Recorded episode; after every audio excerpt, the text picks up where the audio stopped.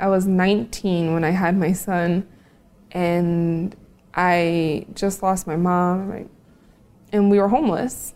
We had nobody to help us. It's just so hard to bring a child into that kind of situation, to bring them into a homeless shelter, to have nobody to help you. I don't want him to feel that he can't depend on me. I don't want him to feel that, you know, he has to worry about things like that. I don't want him to feel that it's his fault or even though he wasn't old enough at the time, but babies can still feel your anxiety, they can still feel your stress. And you don't want them to feel that way. You want them to feel like everything's going to be okay and they don't have to worry because they're children. They shouldn't have to worry about where they're going to sleep at night or what they're going to eat or anything of that sort.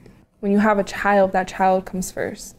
Sometimes he eats, you don't eat that's just the way it is. Even when you have a job, you only get paid minimum wage, and minimum wage is only seven twenty-five an hour. And depending on how many hours you get, sometimes your checks are only two or three hundred dollars every two weeks, and that is not enough to get an apartment, to feed your child, to buy diapers, to buy clothes, to have transportation. And when you live in Portage, there's no bus transportation to get people back and forth.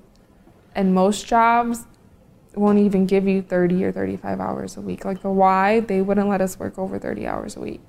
And that was only about $200, $300 every two weeks, depending. That's not enough to go out there, put a down payment on an apartment, and pay $600 a month. When we moved into the homeless shelter, Gabriel's Horn in South Haven, I mean, this homeless shelter was really nice. It was awesome, to be honest with you. You had your own room, had your own little refrigerator in there. Um, the people were really, really nice. They wanted to help you. Um, yes, things could be complicated, having to get along with other people that you don't know and live with these people and, you know, share the kitchen and the bathrooms and the living room. I mean, you had a curfew of 9 o'clock on the weekdays and 10 o'clock on the weekends. You're allowed to have three overnights a month You could have visitors, but they couldn't go in your room, of course. Kids had to be in bed by 8 o'clock.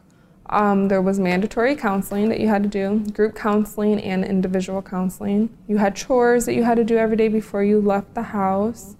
Uh, if you didn't come in on time, they would lock you out. Um, uh, and after so many write ups, they would have to put you out. I think it was five or six write ups that they would um, say that, you know, it's time for you to go. They helped with transportation. The house mother, when we moved out, she took Jaden to school for two years, back and forth, and took me to work because I did not have a car.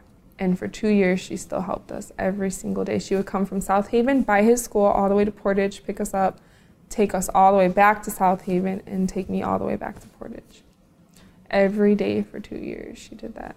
So they were really nice people. They had us fill out an application uh, for housing opportunities.